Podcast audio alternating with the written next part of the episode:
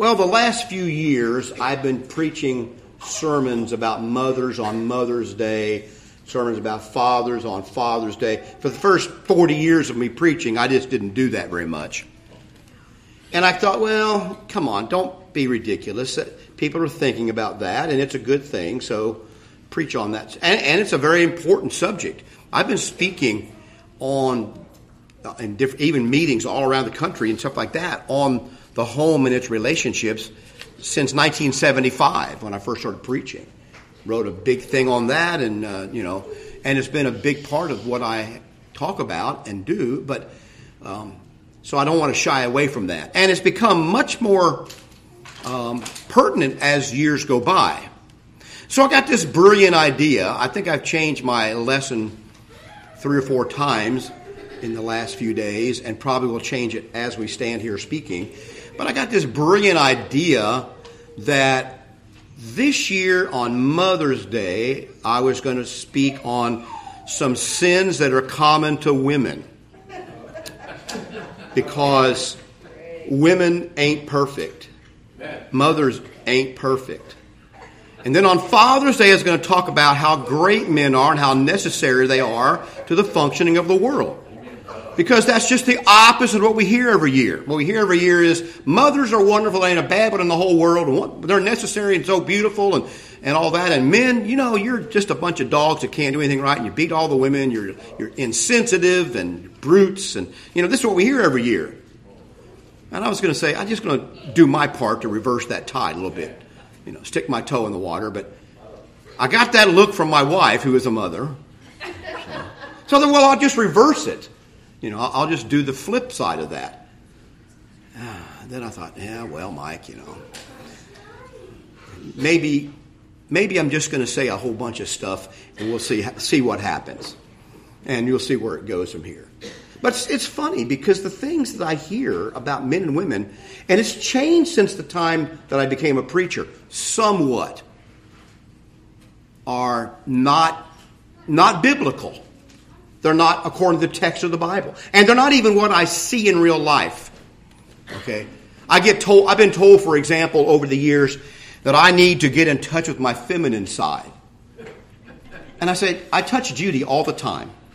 She's my feminine side. I'm a male. I have a masculine side. She's my feminine side. People don't even understand that. But today, the truth is, we don't even know what masculine and feminine are. We've gotten way off track. We don't even know how can we celebrate Mother's Day when we don't even know what a mother or a woman is? It's just incredibly ridiculous. This shows how far from this biblical truth we've come. And so I want to talk a little bit about just what the Bible does say about some of these things in a more fundamental way. And then I'm going to give you a few things you can take away from this. Most of my life growing up in the church, and I've been listening to sermons since I could even understand the English language. That's how long I've been sitting on that front row listening to sermons. And most of my life, even from what I would consider sound gospel preachers, I heard how wonderful women are and how men should be more like women and be more sensitive and emotional and blah, blah, blah. I heard they weren't saying it in those words, but that's what they were saying. Women are better than men. I don't believe that. I know that's heresy. Please let me finish the sermon. But I don't believe women are better than men. I know that, and that goes, and you can say, well, Michael, everybody knows that. No, everybody doesn't know that, okay? Not people in the church and not people in the world, because we've tried to turn our men into women. We've tried to turn our young men into women in our culture. And all the qualities but of course there's no such thing as a feminine quality. This is the contradiction of the feminist trash that's been put out there over my lifetime. And by the way, feminism isn't believing that women should be treated correctly and equally. That's not feminism. I'm talking about radical feminism that we've seen pushed in our society for a long time. But they first tell us that female qualities are better and we should have more feminine qualities. And then they tell us that all of us are the same. Pick one. Okay? Pick which one you want, but you can't have both of those. It's completely illogical to say those two things. And to say that feminine qualities are better, and there is such a thing as toxic masculine. When is the last time you heard anybody talk about toxic femininity? Ever heard anybody talk about that? Oh, it's out there. In fact, the Bible has a lot to say about that. which we'll talk about on Father's Day maybe. But you think I should do it? I should have put up there toxic femininity for Mother's Day sermon. You know, like the woman who tears down her house with her own hands. Like the woman who is better to dwell in the corner of a housetop all alone than to dwell with that kind of woman. I mean, that kind of toxic female. The one who's guilty of gossip and all kind of other stuff in the New Testament. You mean that kind of woman? So we have this, and my point about that is not to attack women. My point is that men and women are equally bad. And they're equally good. Okay, depending on what they do, whether they live according to what God says. So what determines whether a woman is good or bad, or whether a man is good or bad? Well, it's whether they are doing what God told them to do, given their gender and sex. Are they doing that? Are they living that? And are they teaching that to other people? Because part of being a good woman is teaching younger women how to be a good woman, which is often overlooked. So that's the only question. Not that one is better than the other, or one should be like the other. And I don't even have this up here. Yeah, here we go. There's a woman I admire, 47, almost 40, yeah, 47 years ago. We just had number 47. I always have to ask. I never seem to know. I used to have a wedding ring that I could look at, and it had a date in there, but then somebody stole it, so... And here's a few other women that I have admired in my life. I said on the radio this morning, I said it to you before, for you all to think I'm anti-female, I tell you plainly, and over the years, I have been more influenced by women than I have by men in my lifetime, most likely. Maybe that's why I got such a bad attitude, because of all those, toxic females I've been around. But, up here on this side, my mother... and her mother's over on that side. These are the two women that influenced me the most in my life, by far, of anybody I've ever known. And I'll say that just because it's Mother's Day. I've said it many times. And they were very different people, my mother and my grandmother, her mother. And then there's Judy's mother down in the bottom left-hand corner, her adoptive mother. And that's my grandmother. The picture was her wedding picture. My father's mother, taken in about 1922 or 23 in a good old big German wedding in Cincinnati. And that's my grandmother Monty there at the bottom as a bride. And then my bride and my father and mother and me in the middle. So, and that's an antique picture, I guess, these days, isn't it? 40-some years old. So women are very important. And I would say most men will tell you that women influence them a great deal. And...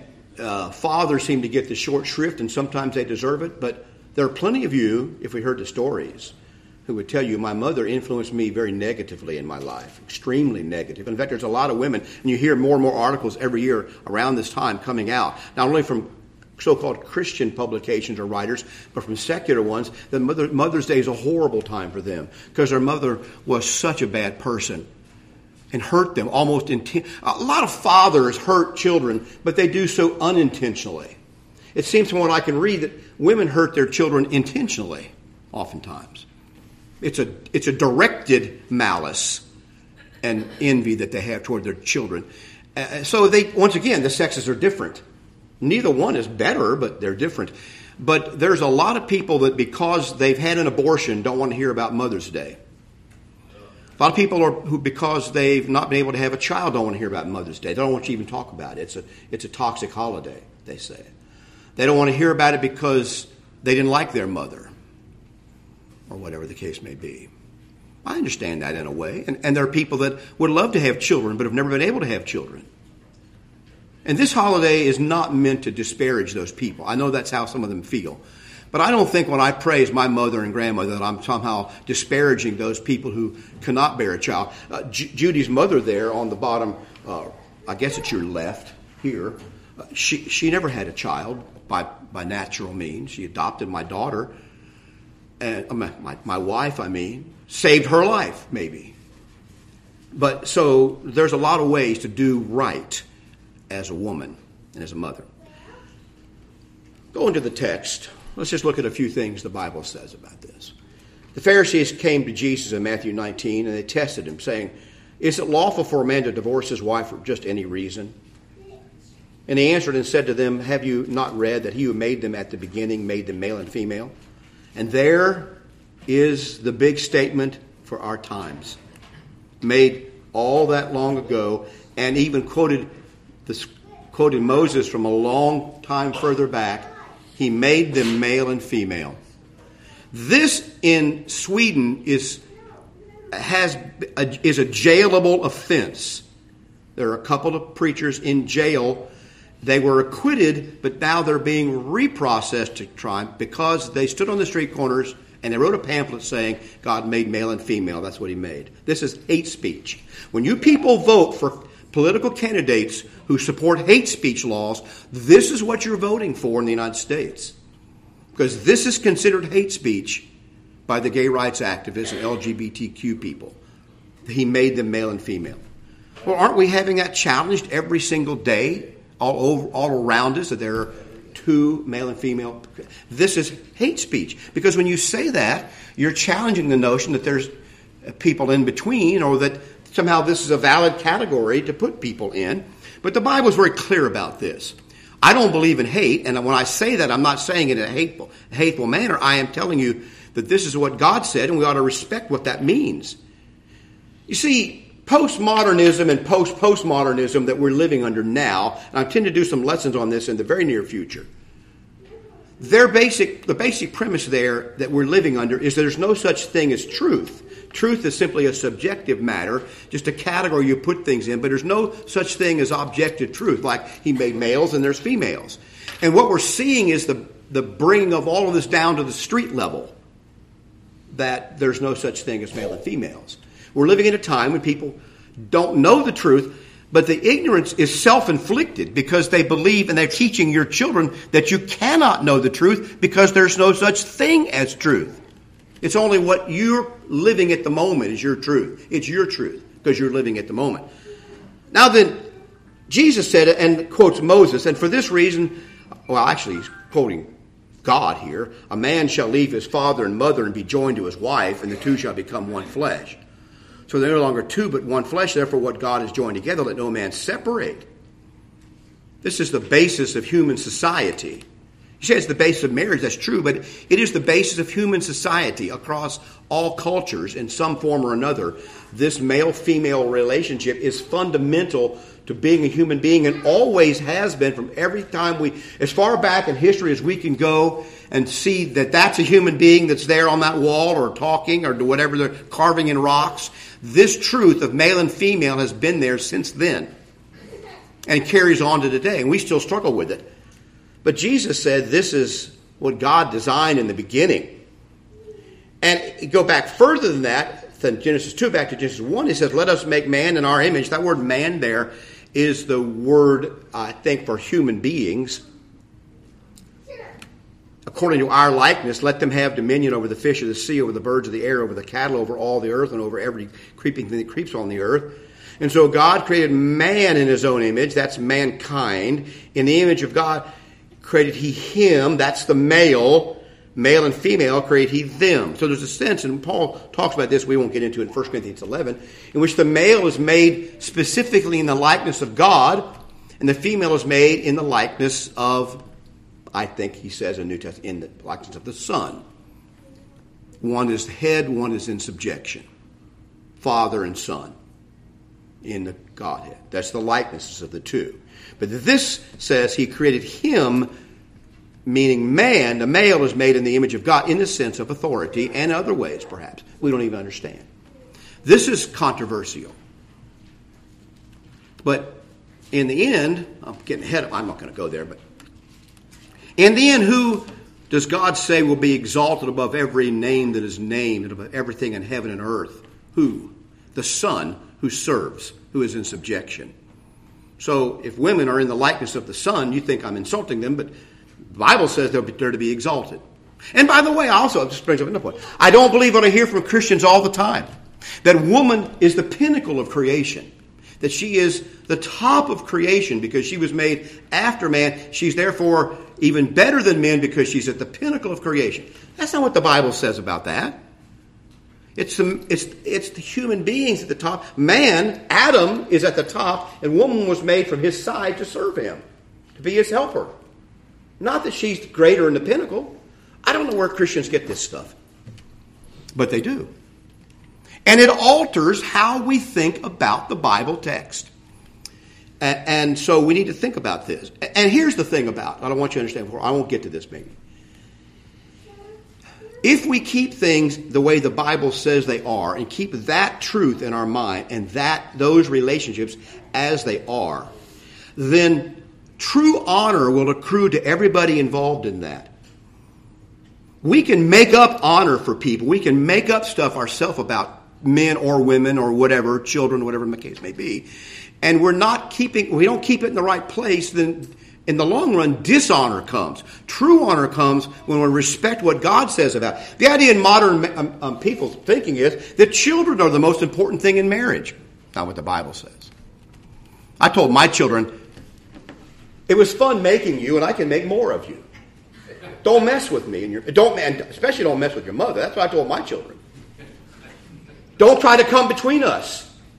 We have our bed, we sleep in our bed. You're not going to get in here and wiggle sideways and push us apart. Literally. Your mom and I, and your mother's the most important thing, and you can't come between us. I'll feed you, take care of you, I love you, but you're the child. Terrible, isn't it? You know what my children do? They live by that rule themselves. And they have a happier marriage because of it, I think. They have better lives because of it. And their children do better because of it. I knew from my dad, don't mess with your mother. She's mine. That's what my dad more or less told me. In fact, one day when I was a teenager, I said something smart to my mother. I remember this so vividly. I was in the kitchen. And my dad he don't say much. He come over to me. He grabbed me right here by the shirt, lifted me off the ground, looked me in the eye and said, that's my wife. Don't you ever talk to her that way again. He put me back down. Okay. He said, or else you're going to be looking at the ceiling real fast. Don't ever talk to my wife that way again. Wow. What a lesson for a teenage boy. And I love him for that. But anyway, we're far afield. Here's what the Bible says. And God blessed them, the two, because they were together, they're one. And he said to them, be fruitful and multiply. First command isn't to go out and work. The first command is to have babies. Be fruitful and multiply. Fill the earth and subdue it. Have dominion over the fish of the sea, over the birds of the air, and over every living thing that moves. These two together, male and female, husband the head, the wife serving him and honoring him, those two together go out and conquer the world. Have dominion over the world. Now this gets you in trouble with environmentalists, but that's what he says to do. And when he saw this, the way he made everything in this order, in this fashion, he says this is good, very good. That doesn't mean morally good, that means useful. It's the way it's supposed to be. This will work. He's saying, this functions as it should and will accomplish what I intend for it to accomplish. That's what the word good there means. When we dispute, when we try to meddle with that order and that structure and that arrangement, we think we're doing something that works better, but it won't work better. It's about like me working on stuff when I was a teenager, trying to improve stuff, you know. It never worked like I thought it was going to. So what is marriage about? Well, the nature of marriage is that it's monogamous. There's just one-to-one. We can get into a lot in that. And its nature is that it's sexual. It's about the two sexes. And you can't get away from that. The idea that marriage is just about two friends. I'm looking for my best friend. No. I'm looking for my soulmate. The Bible doesn't say that. It's a sexual male-female relationship. And the fact that they are different from each other on purpose from God, and they complement each other, is essential to the marriage relationship, understanding what it is. So its nature is sexual, and the basis of it is man's created need for companionship. God made men, and then as companion, later women, to need this companionship and fulfillment. Not everybody gets to enjoy that. I understand. These are the general principles. Not everybody is blessed to enjoy that. Not everybody is blessed even by their own actions to be able to enjoy that. But this is what marriage was designed for, according to the passage we just read. And the purpose of marriage was to enable human beings to multiply and fill up the earth and to subdue the earth. And you find that societies have this arrangement in some sort of order. They're able to subdue the earth and to bring about the betterment of all human beings with this arrangement.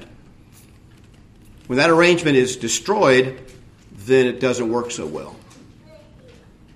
And we're starting to see the fruits of that idea, you see. And I could go into that, but we won't get too far afield. So we also see that man is the head and the provider. Woman is the house ruler, literally. I'll show you that in just a second. Who is a helpmeet or suitable, and she's in subjection.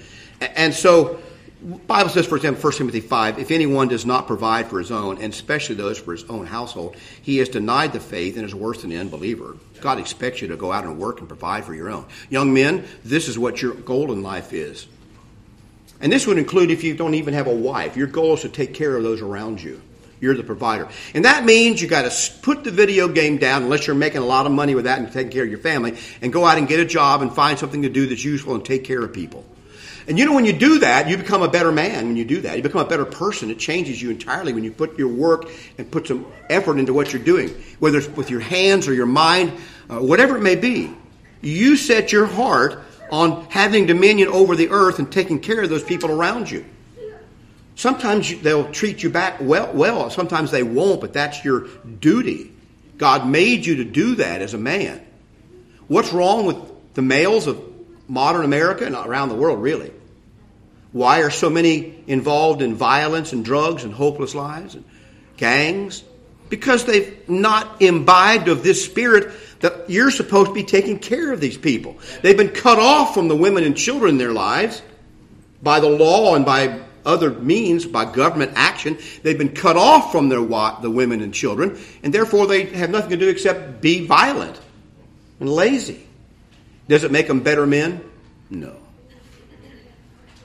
It doesn't mean that they're intrinsically bad. I don't believe that.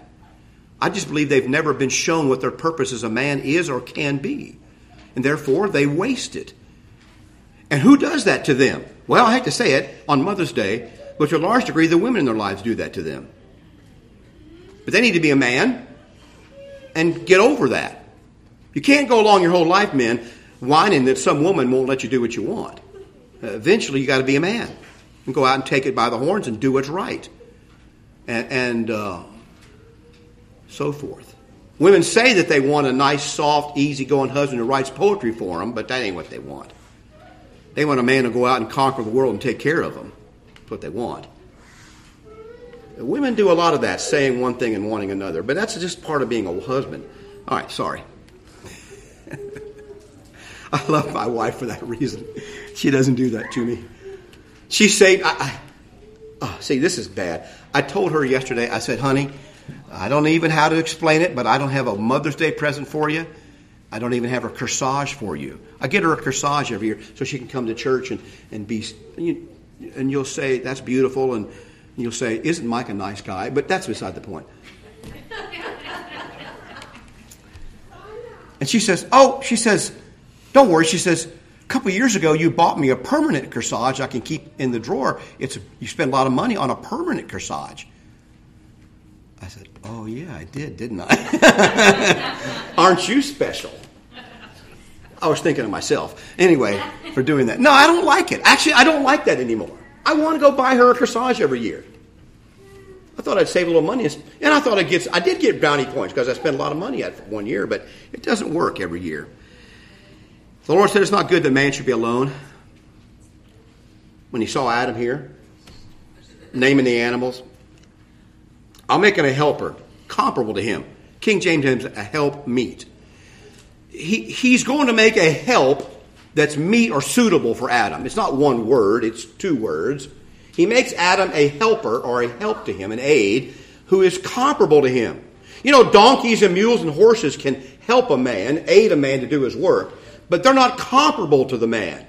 That's the difference. They don't correspond to him. Now, what you see is this literally means, in Hebrew, an answering to, something that is an echo of himself. It is to succor or to help. It's a help or a succor to hold him up, to encourage him, to provide him what he needs that's comparable to him and it's an answering to him. And so there is a sense, truly, both physically, the male and female bodies fit together just as they're designed to. The shapes are inverted from each other on purpose. God says, this is the helper I'm going to make. She's going to correspond to you. And they do so emotionally and in other ways also. They correspond. I know that some women may be more aggressive than some men. And usually when you meet an aggressive, I'm using the word in quotes now, aggressive women, you meet a very passive man that she's married to. That's how that works. But I still say that there's a correspondence between female aggression and male passivity that goes together this way. They're not the same. I can be sensitive, but I can't be sensitive like a woman because I'm not a woman, I'm a man. So my sensitivity is going to be sensitivity, but it's going to look different. And one of the things God says about young women that they should love their husbands. You know, the interesting thing about that phrase, we haven't got it on our charts here, but that phrase in Timothy or Titus, that a young woman should be trained to love their husband. It's an important word. The word there is not agape. Husbands are told to love their wives. The word love there is agape. Treat her with a self-sacrificing love that's only for her own good. That's how husband's supposed to treat his wife, as Christ loved the church, self-sacrificing, seeking everything that's good for her. But that's not what it says about the woman. It says, and part of that's because of arranged marriages at that time, he says to her, she should love her husband. The word there is to be a man lover. It's phileo. We get the word philanderer from that. It's andros, it's male, andros, and philos, love. What's a philanderer in our vernacular? Well, it's a guy that has it's a lover boy.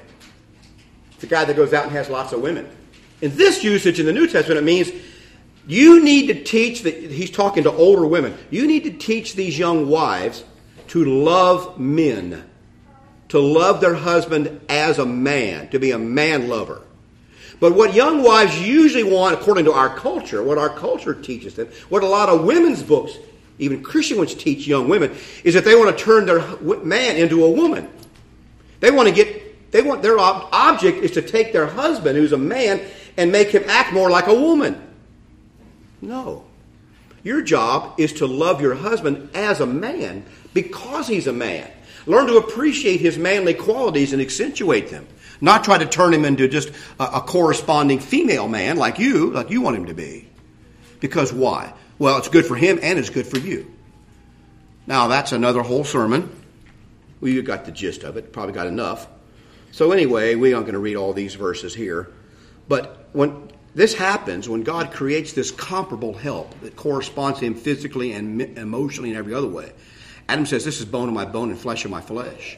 She would be called woman. Womb, in Old English, womb man, a man with a womb. I know that's the Secretary of the Navy, whoever she is now, Rachel so-and-so, but no, that's not her. She's that's not talking about transsexualism here. A man with a womb, or woman with a... It's talking about this is a man, a human, and she's different than me because she has a womb. Because she was taken out of man. Therefore shall man leave his father and his mother and be joined to his wife, and they shall become one flesh. Now we see this illustrated as far as it's the order of things in 1 Corinthians 11. I want you to know that the head of every man is Christ. Head of the woman is the man. Head of Christ is God. For indeed a man ought to not cover his head because he is in the image and glory of God, but the woman is the glory of the man. Now, what you have here is a chart. You have God, you have Christ, you have man, you have woman. That's your order of authority. And I know it doesn't mean that one is superior to the other because the Bible is very clear that the Father is not superior to Christ. He only has more authority in the relationship. But he's not superior because the Bible is clear that Christ is equal to God. So therefore, the wife, the woman, is not inferior to her husband. She simply has less authority in the relationship. Now that's a lot needs to be examined. But because of this relationship, if it's proper, God says that Christ was highly exalted. And that's why God says here that the woman, I desire therefore, in 1 Timothy 5, that the younger widows marry. The word widows there is the word for woman.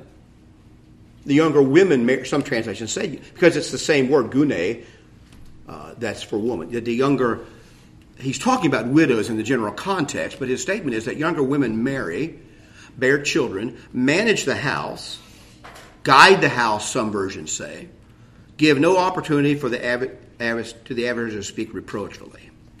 Oikodespotes. Look at that word. I don't know if I have it separated out here or not. See that here at the bottom, oiko? That's the word for house. This is the Greek word, house. And then the despot, the second part, is the ruler of the house. A despot today, we think it was a negative ruler, but the woman is said to be the ruler of the house, not in charge of the family or the relationship. In other words, brace yourself. Hold on to whatever you can hold on to. Her given sphere of influence is in the home. Brace yourself. As Douglas Wilson says, her hands are just made to make sandwiches. Just kidding. Sort of. Well, you know why women's feet are shorter than men, don't you?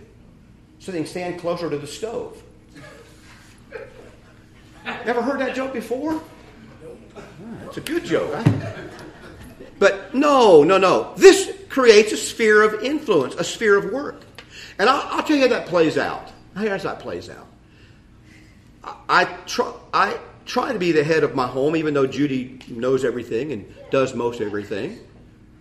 And I give her honor for that. But I'm the one that's going to take the responsibility for how things are. When things are not going well, I hope that you'll find Mike taking responsibility. And even if it's not my fault. See, we only want to take the blame for something we think is our fault. And how many of us ever really want to say something's our fault? We don't. The head of the house takes responsibility for the home and how it works, how the family works, even when it's not his fault that things go poorly. It's his job. So if you come to me for marriage counseling and you're the husband and the wife, I'm going to look at that and go through all that. And I'm going to say, okay, husband, what are you going to do about this? Well, it's not my fault. Well, yeah, but you're the head. How are you going to fix this problem? Do you have an idea? Do you have one? You need to step up and take responsibility. See, to be a head means to take responsibility for something. So that's what a husband should do. And so, on the other hand, she has a responsibility. And the home and the management of things and how things go are her responsibility.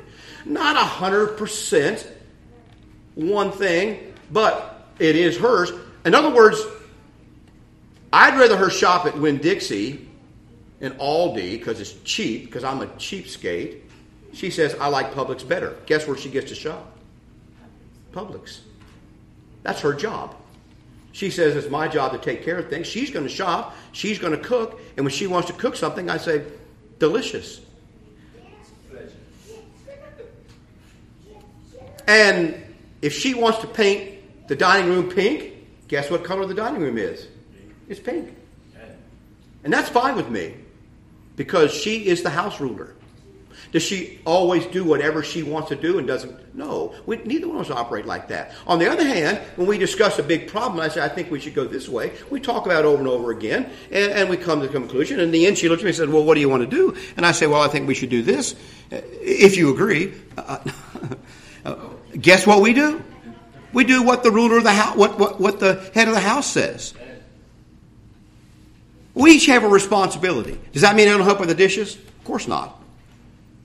But it also means I'm the one that fixes the dishwasher or she cooks supper and I fix the transmission. Is this sexist? Well, I don't care if it is. In your house, if someone has to do the hard job, men, in your house, you young men especially, if some hard job needs to be done, some dirty, painful, hard job, I suggest you step forward and try to do that job yourself. That's what I suggest that you do. To sacrificially love your wife. And I suggest you do her job. Now, here's some takeaways. Wait a stop. Here's some takeaways from this. I can get too far involved in that. And you may not even agree with any of those things, but that's up to you. Here's some takeaways. Number one, women are not better than men. Brace yourself. On Mother's Day, I want to tell you something, women. Women are not better than men. They're different than men, but they're not better than men because they're women. Men are not bad. Men sin, women sin. It looks different. It shows up different. But the problem is, most of us men, I got taught this, but I knew it already. I got taught when I was a little boy, don't hit girls. I had girl cousins that lived next door, you know. We're still close after all these years. Don't hit girls. Don't pick on girls. Be nice to girls. Isn't that what all young boys know this? And when they don't act like that, even other boys get after them for being mean to the girls. And so it's easy to come away with the idea that women are better than men because you shouldn't pick on them. And so therefore, since I'm picking on women today, you think I'm a bad person. No, I don't think that's true. Women are not better than men. And when we have that idea, you'll be a better wife and better mother when you understand that your husband is male, he acts and thinks differently, and that's okay, that's fine, and you need to learn from that. He needs to learn from you what your side. See, we disagree. We're opposite in everything. We could not be more opposite. Even today, after 47 years, we pull in a parking lot. I want to go right. She goes left. Everything is different. Instead of fighting that problem, that thing, I realize that and... But I just turned that off. No. Now I say, what do you think about that? And I try to take advantage of the difference between the two of us. Not fight the difference. Not try to make her feel like I do. Not try to make sure I get my way. But see, that's a thing that women do. Men do it and women do it too. Their way is always right. Women are always right about everything. And they try to make sure the husband eventually agrees by hook or crook, by manipulation, by withholding, by everything. The woman is going to get her way. This is wrong. It's wrong. It'd be wrong if a husband does it, it's abusive. We take him to court and get him thrown out of the house. If a wife does it, she's just being smart because she's obviously smarter than a man. It's not right. That'll never produce a good society. Won't produce a good home. It'll destroy your marriage. And I don't care if the husband does it or the wife does it. Women are not better than men. And I don't like to hear preachers preaching stuff like that. It's not right. It's not true. Whatsoever is true is what we should be worried about. And mothers are not better than fathers. The courts automatically give all the children to the mother. I think men like that at first. Go, good, I want those children. They're in a lot of trouble. They are in a lot of trouble. And now we have a whole generation or two of fathers cut off from their children. It's not good for the fathers. Let me tell you who else is not good for. It's not good for the children, even more importantly. And no end of legal wrangling about it. And the truth is, our system of handling custody in this country is completely and totally unjust and unfair. And therefore, regardless of all the specifics, it will not work properly. Is it working properly? It's not. It will not work properly because it's inherently unjust that children are taken away from fathers. And mothers are given the presumption of this whole thing. It doesn't work well. And truth is, fathers need to stand up and be men, and women need to be women. I'm good with that. Men and women, therefore, and fathers and mothers are therefore very different from each other. This flies in the face of feminism, which has been in vogue since I was a teenager. It flies in the face of that, and we need to repudiate. As Christians, we need to repudiate worldly kinds of feminism in the church as well as in society. Not the idea that women should be respected and treated equally and fairly in everything. The Bible teaches that, but what's called radical feminism or third-wave feminism, we need to repudiate it wherever it rears its ugly head because it's destructive to human relationships. Both can be beneficial, both men and women, and both can be destructive to human flourishing. Both. And on Mother's Day, we need to remember that. I'm not afraid to stand here and tell you that, and that goes with my next point. I said this at her funeral. I didn't want to speak at my mother's funeral. I loved her so much. Her and I were so close. But I had to speak. I owed it to her. She's the one that wanted me to be a preacher, so I had to speak at her funeral, of course, because she made me. Even when she was dead, she was making me do stuff. And I stood there and I said, well, I'm not going to stand here and pretend my mother was a perfect woman. I'm not going to do that because she wasn't. You all know she had faults. I know she had faults. She knew she had faults. But I will tell you that she tried to live with what she thought was right. Could she always do it? She couldn't. One day at my funeral, you're going to say the same thing about me. So there's no use pretending that our parents are perfect. They're not. But the Bible tells us to honor our father and mother. And this is a good day. I'm glad our society has a Mother's Day for that reason. Honor your mother. You can see her faults. That's okay. That probably is useful to you as you grow up, to see the faults and weaknesses. But you need to give them honor. God's right about this as one of the Ten Commandments. And it says, it's repeated in the New Testament too, with promise. It's good for you to honor your mother, even if she's dead. To give her honor for being a woman and for bringing you in this world and for taking care of you and for loving you. However poorly she loved you, she tried to love you properly. So this is what is good about it. And we're to honor our fathers also in the same way, which we'll come to next month, I guess it is.